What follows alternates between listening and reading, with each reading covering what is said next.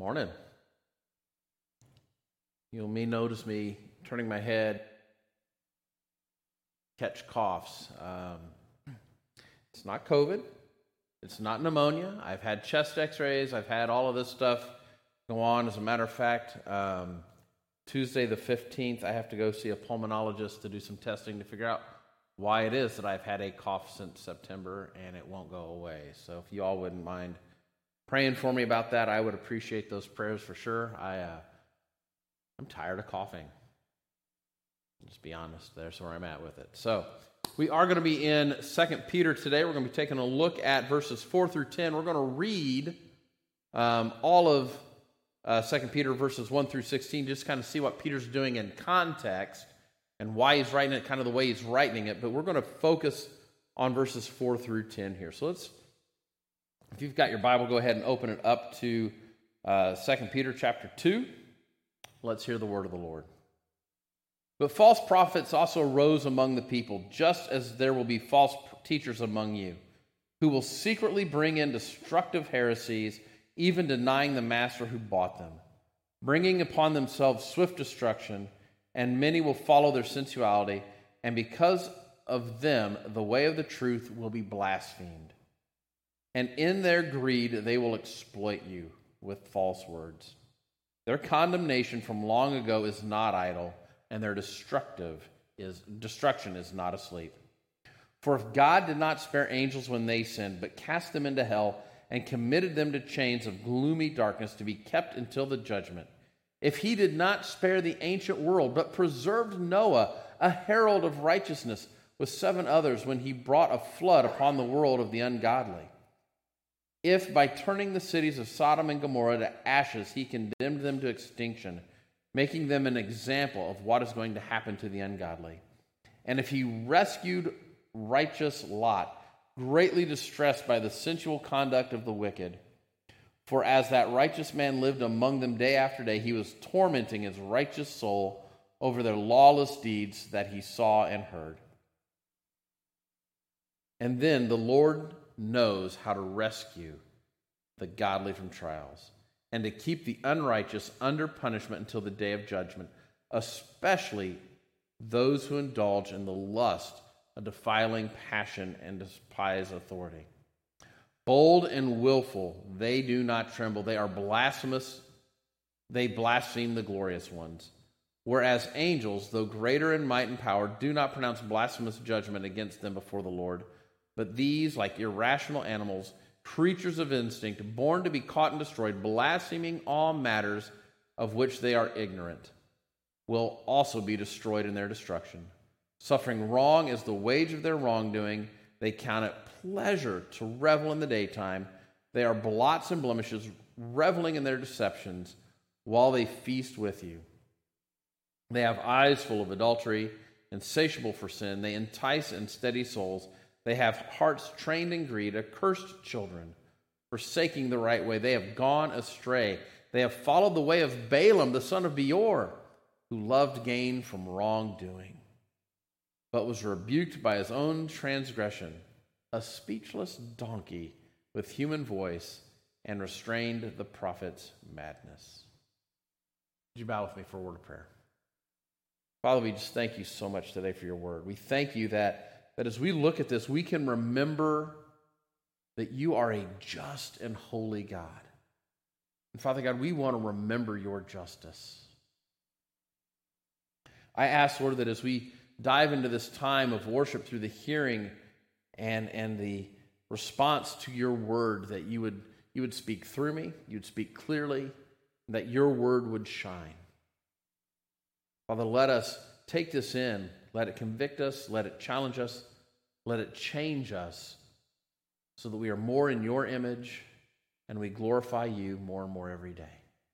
It's in Jesus' name I pray. Amen.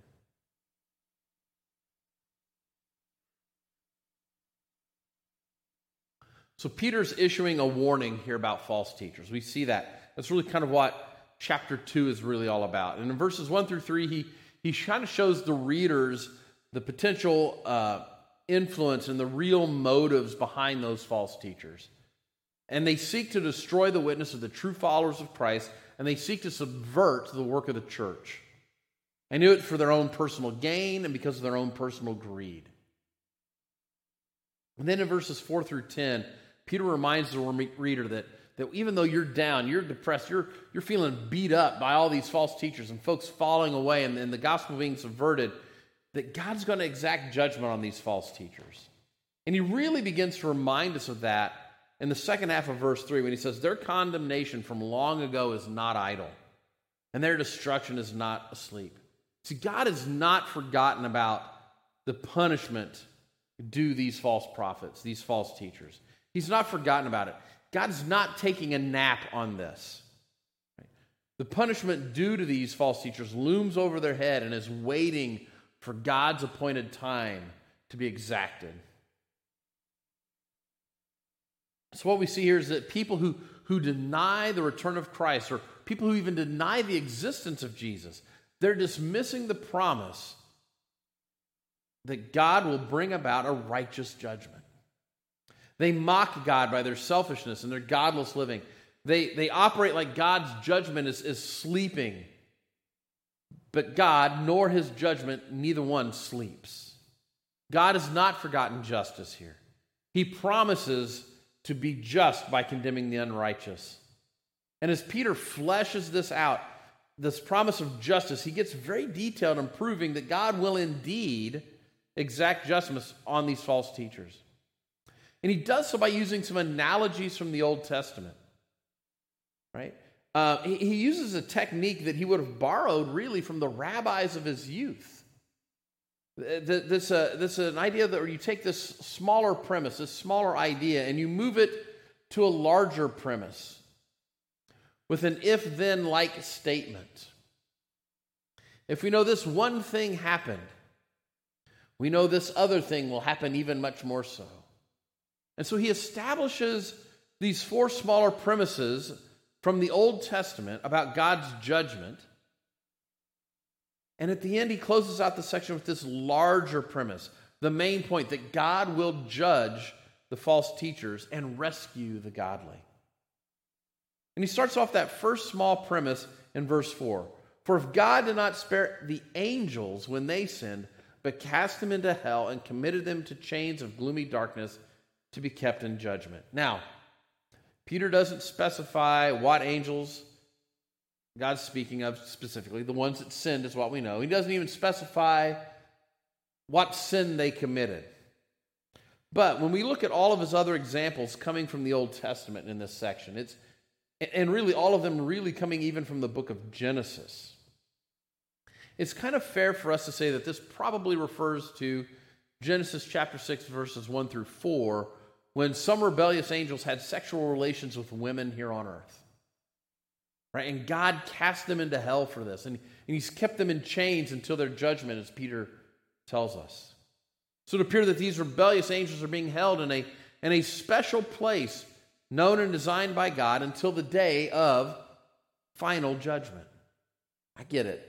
And as we look at some of this, there's going to be some other mystery pop up. This is kind of a, a mysterious verse.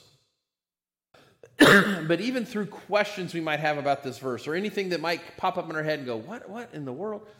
Take away the big idea. Don't miss the main point of Peter's argument here.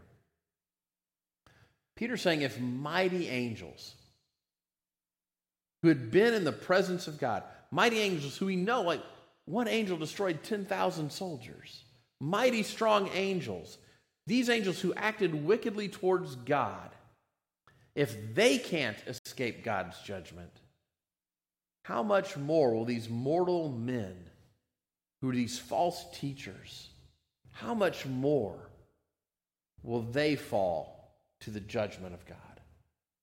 If the angels can't escape it, there's no way these mortal men can. See, God has proven himself just from the beginning of time. He's proven his justice over and over and over again. And he held the angels who sinned against him accountable to justice. And those who have been faithful will be spared such judgment. He moves into the second small premise. If he did not spare the ancient world but preserved Noah, a herald of righteousness, with seven others, when he brought a flood upon the world of the ungodly. Right? He says that. Now, now Peter's using the story of Noah to remind us of God's swift destruction of people given over to their own sensualities. Jesus used the story of Noah in a very similar way in Luke chapter 17, verses 26 through 29. So, so Peter's borrowing from Jesus a little bit as he's teaching this. Right, but, but look what he said here. He's, he's used this phrase, didn't spare. Right? Didn't spare twice in a row. He, he didn't spare the angels. And if he did not spare the ancient world, this should just bring home a couple of things for us here as we're looking at it. One, that God's judgment is real. He did not spare his judgment, it's real. Two, God is not changing his mind about judging the world. Those are two things we can look at that when he says, did not spare here. See, in Noah's time, God saw a wicked and evil generation a, a generation so wicked and evil that it was only Noah and his family that looked righteous out there amongst the world. God protected Noah and his family and two of every beast and every crawling thing, but the rest of humanity and the rest of creation were not spared the judgment of a holy and just God.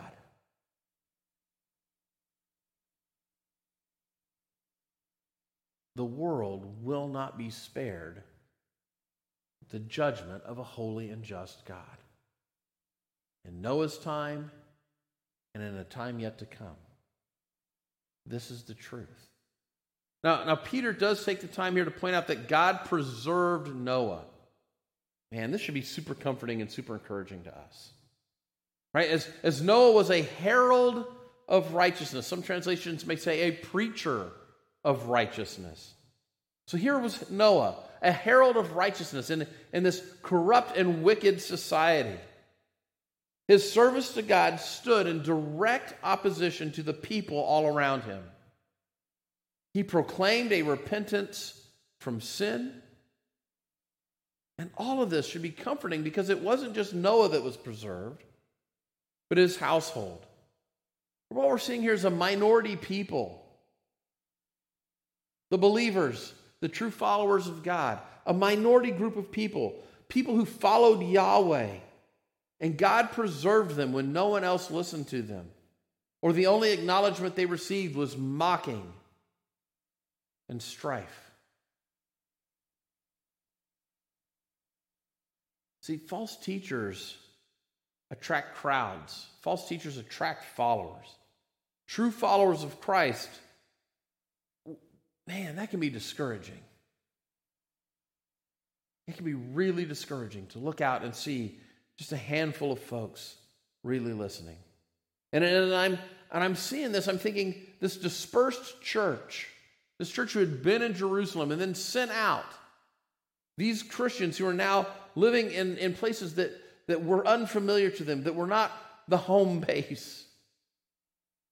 I'm sure that these churches that Peter's writing to felt lonely, felt discouraged, probably could see themselves a little bit in Noah's situation, a wicked and unjust society around them. And here they are, heralds of the truth, heralds of righteousness.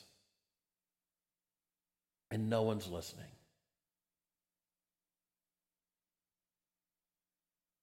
But take heart here. Take heart. Take some encouragement from this. God preserved Noah. See, God is faithful to preserve and to protect his people. Take heart in that. Take heart in knowing that God is faithful to preserve and to protect his people. We get to the third small premise.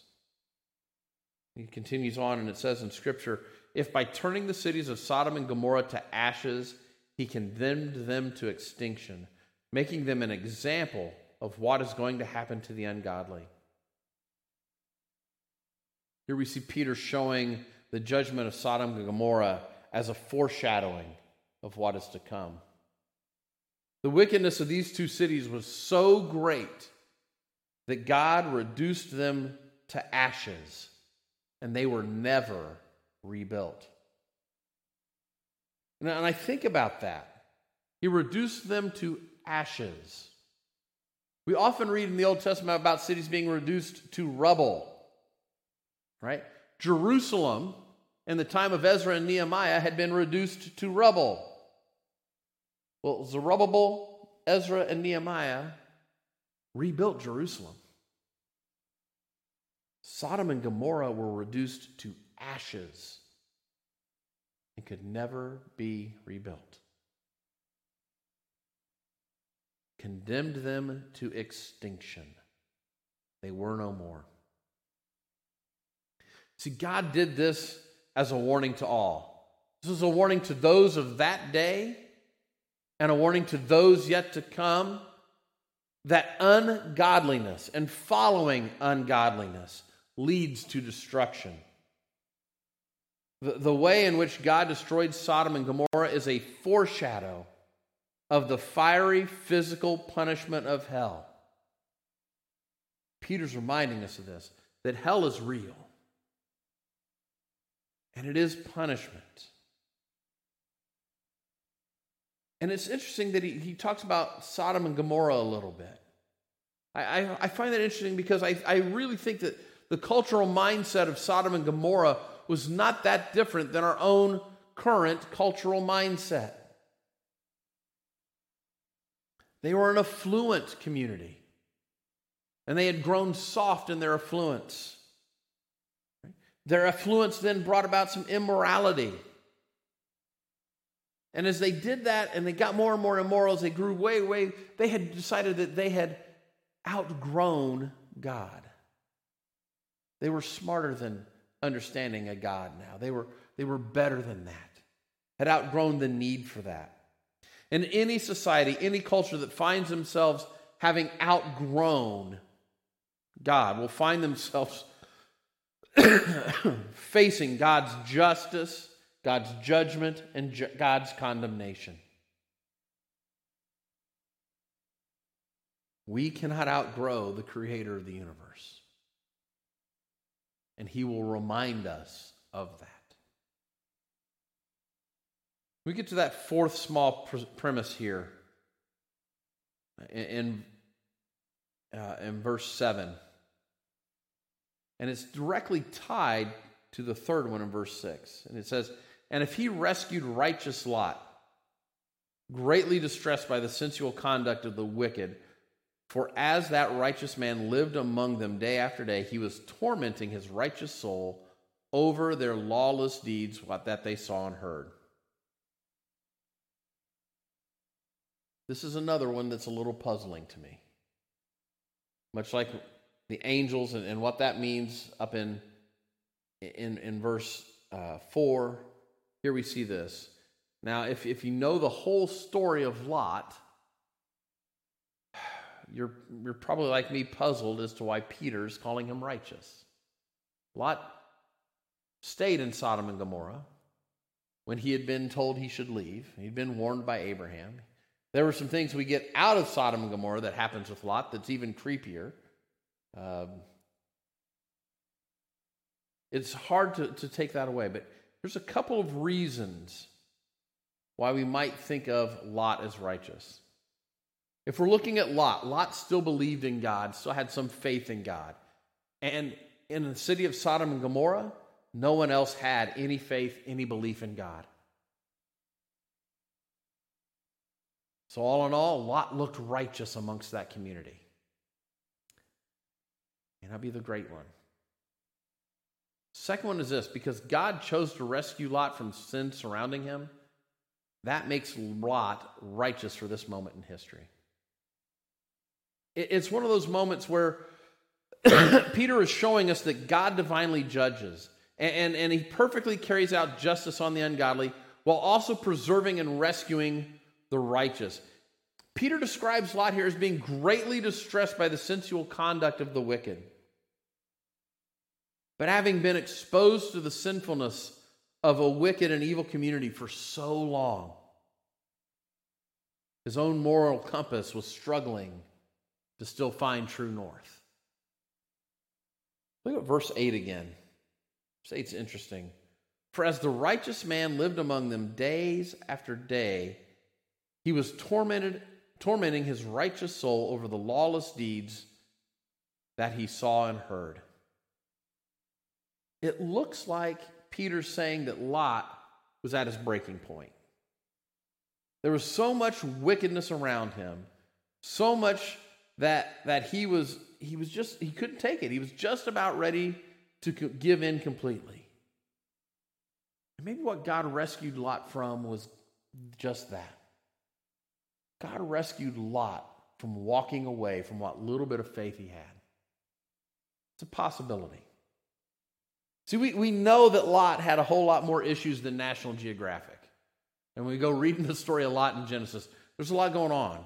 But the righteousness of God and those who are considered the righteous of God are never to be considered perfect in Scripture.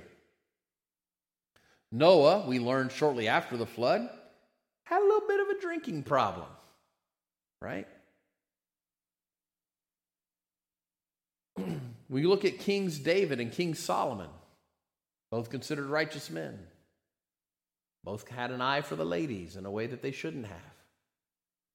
The Apostle Paul had been a persecutor of the early church and was an accessory to murder. Even Peter, writing us this letter, was known to have a little bit of a temper. See, it's God and God alone who makes one righteous. Hear me out on that. God and God alone makes you righteous. See, we are not able to make that call on others. One of the distinctions Scripture makes about Lot in the story of Sodom and Gomorrah is his willingness and his efforts to protect those angels that came to visit him when the crowds gathered. This took some courage. This took a little bit of, of maybe some, some, some faith that was maybe laying dormant to spur back up. Say, this is not right.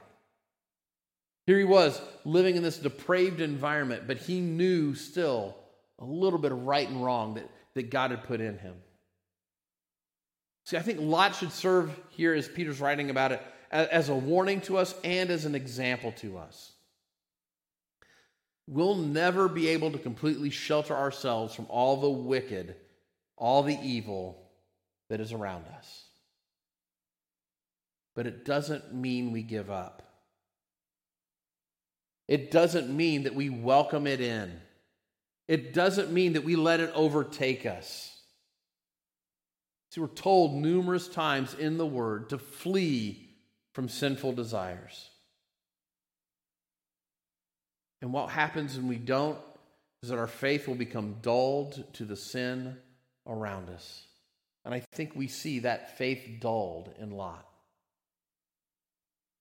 See, the earliest readers of this letter they may have seen Lot as an example of, of weariness and an example of frustration that, that sets in as, as we're inundated with worldliness. Peter shows him as a reason to keep resisting the false teachers that they're being inundated with. He shows them as, as, a, as a reason to keep resisting the temptations of the world. And that's important for us to see. The story of Lot also shows us that God has a perfect record in preserving and protecting his people during trials and temptations. Even when our faith is flawed, even when our faith is injured, God is still faithful to his people. It's amazing to me. God is still faithful to his people, even in moments of us not being exactly faithful to him. He can turn us around. We see all of these smaller premises leading to this big premise, this big idea. And that happens in verses 9 and 10. Then the Lord knows how to rescue the godly from trials and to keep the unrighteous under punishment until the day of judgment, and especially those who indulge in the lust of defiling passion and despise authority. This type of rabbinical debate that, that Peter's kind of bringing here allows for the smaller premises to be read directly before the big premises. So you could take verse 4, read verse 4, and stick verse 9 right at the end of verse 4. And it would be something kind of like For if God did not spare the angels when they sinned, but cast them into hell and committed them to chains of gloomy darkness to be kept until the judgment, then the Lord knows how to rescue the godly from trials and to keep the unrighteous under punishment until the day of judgment, especially to those who indulge in the lust of defiling passion and despise authority. And you could do the same thing with verse 5, and you could do the same thing with verse 6, and you could do the same thing with verses 7 and 8. It was so on and so on. So, what he's really saying here is this, is this idea that if we know verses 4 through 8 are true, and they are true, then how much more true are verses 9 and 10? And since verses 4 through 8 are true, then how much more true are verses 9 through 10?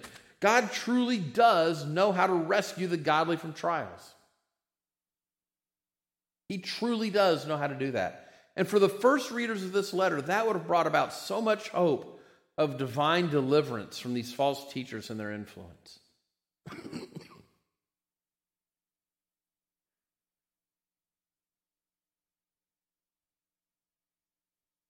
because verses 4 through 8 are true, and verses 9 through 10 are even more true, then God will certainly keep the unrighteous under punishment the day of till final judgment.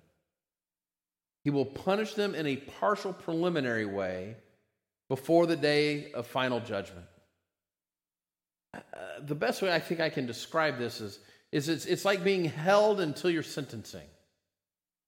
You're not released on your own cognizance this way. And it especially applies to those who have defiling passions and despise authority. Peter's talking about these false teachers. So, so what does that mean for us? Well, it means a, a couple of things. First, it means God rescues the godly from trials. Now, let's take a look at this, though. When we look at Peter's examples here of Noah and Lot, we see that the trials they were rescued from were external trials. Right? It was evil and wickedness that had surrounded them. Not their own sin, not necessarily their own temptations. If they fell to that, they fell to that. And we see that in both of these stories. But God rescued them from these external circumstances, from the evil and the wickedness that had surrounded them. God's going to use these trials to strengthen our faith and to mature our relationship with Him. God rescued Lot and Noah out of trials, not away from trials. You see the difference. A little grammar lesson here how prepositions work, right? Out of means that they still went through it, but they got out on the other side. Away from would be like God pulled them out of the out of the trial altogether. That's not what happened. See, we are not promised to never face trials. We're not promised to never face difficult circumstances. But we are promised that God will give us enough grace to see us through them.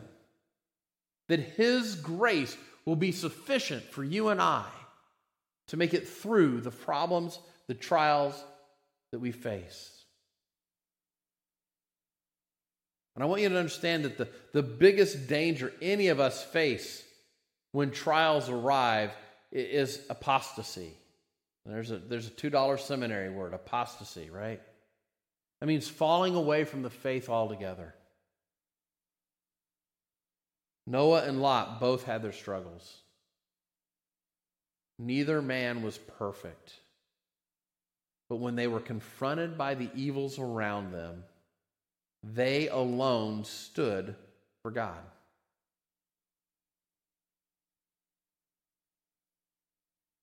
God will protect you from falling away from the face when the external trials of an evil and fallen world confront you. If you are God's, when all is said and done, he will not let you forsake him. When the dust settles, you are still God's. Something else here to notice about Noah and Lot. You see how this is the gospel at work? Do, do you see that? that? That neither man did anything of his own accord to merit God's rescue? They, these are not self made, sinless men who earned any favor before a holy and just God. They were rescued simply because of who God is, not because of anything they had done.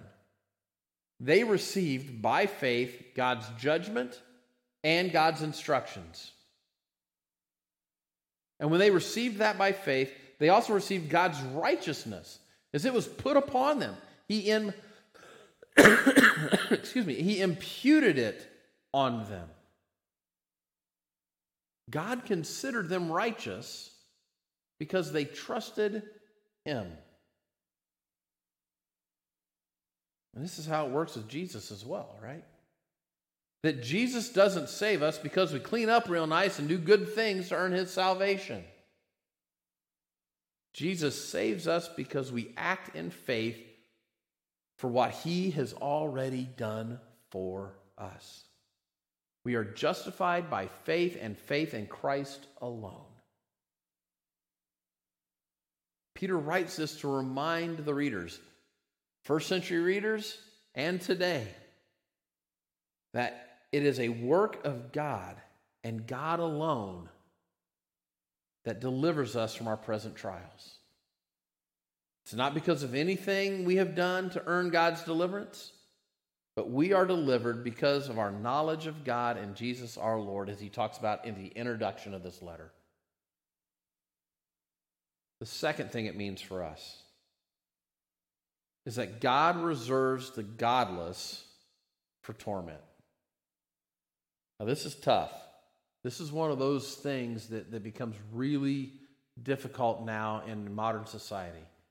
But you keep saying, Pastor, that God is love and God is all loving. And if God is an all loving God, how can there be eternal punishment for sin? Because His love is not the same as our love. His love is not conditional. His love is beyond us. His justice is beyond our justice. A loving parent will correct and punish a child. A loving God will have punishment for the sin against him. See, while God does protect and preserve the godly, and we see that through Scripture, he simultaneously keeps the ungodly on track for final judgment. Peter wants his readers to know and to be assured of the destiny of the false teachers who have been harassing them. And I think it's great that he's saying, reminder, God's taking care of this. It ain't your fight. Go to bed, cover up, kiss your wife, sleep comfortably. God has this under control. Point out the false teachers, but don't go attacking them directly. God's got it. Don't worry about it. God wants you to know that what awaits all of those who reject the gospel of Jesus Christ. Think about this. If God did not spare angels who sinned, there is no way false teachers are going to get out of get a get a get out of jail free card. There is a fixed and final judgment for those whose lives and ministries are characterized by seeking out their sensual desires, filling their own senses, whether it be that sense of ego, that sense of greed, whatever sense it is. There's a final place for them, and it's fixed on that day of judgment for those whose, whose lives and ministries have all been all about personal gain rather than kingdom growth.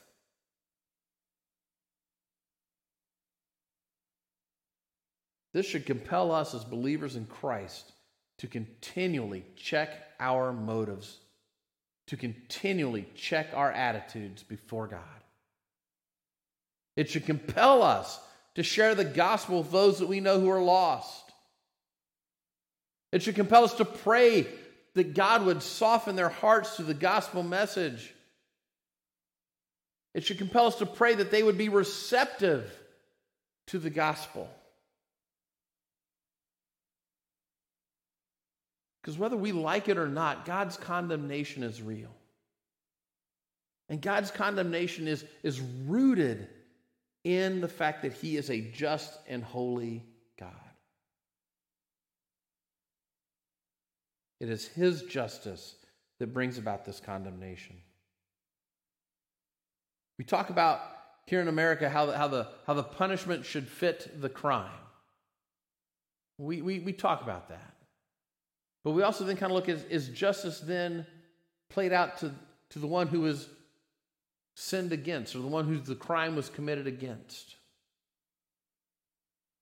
Our sin, our sin is against Almighty God, creator of the universe, who is eternal, who is all powerful, who is all knowing, who is glorious, who is holy, and who is just. If we look at that's who we have committed the crime against, then the punishment for our sins needs to correspond appropriately to that offense. We know from Scripture that God does not leave the guilty unpunished. And as the righteous judge, he calls all creation into account.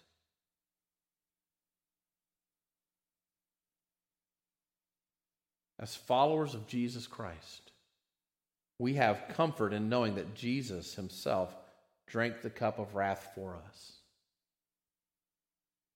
The work done on the cross satisfied that anger for those who believe and call on the name of Jesus.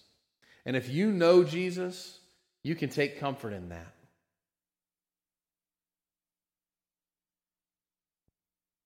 If you know Jesus, you should also share the message of hope that he brings with others.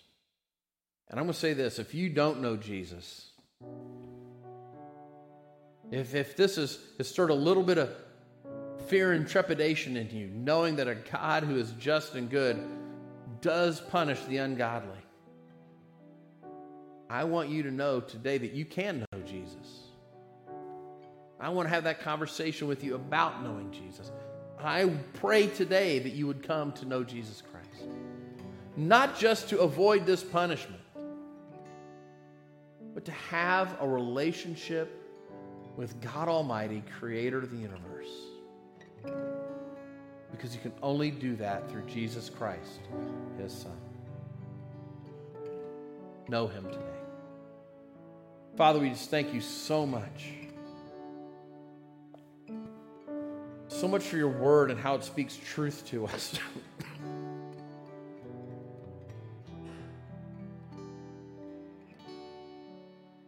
I pray, Lord, that as we, we go from here, those of us who know Christ, who have a, have a, a fellowship with Him, a, a relationship with Him, who, who have an assurance of our salvation through what He has done on the cross for us.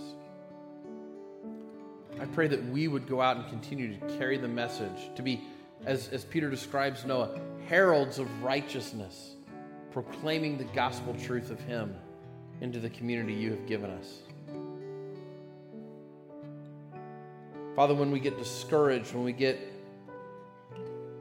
heartbroken over what we see as sinful nature and, and, and just the lostness of where we are,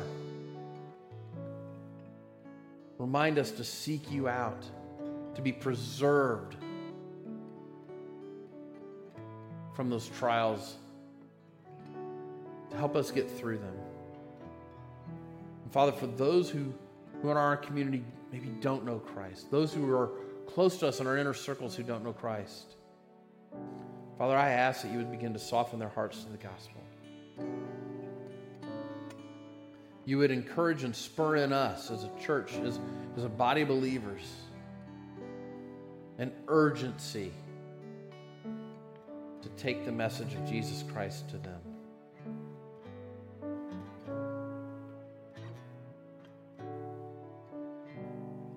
It's in Jesus' name I pray.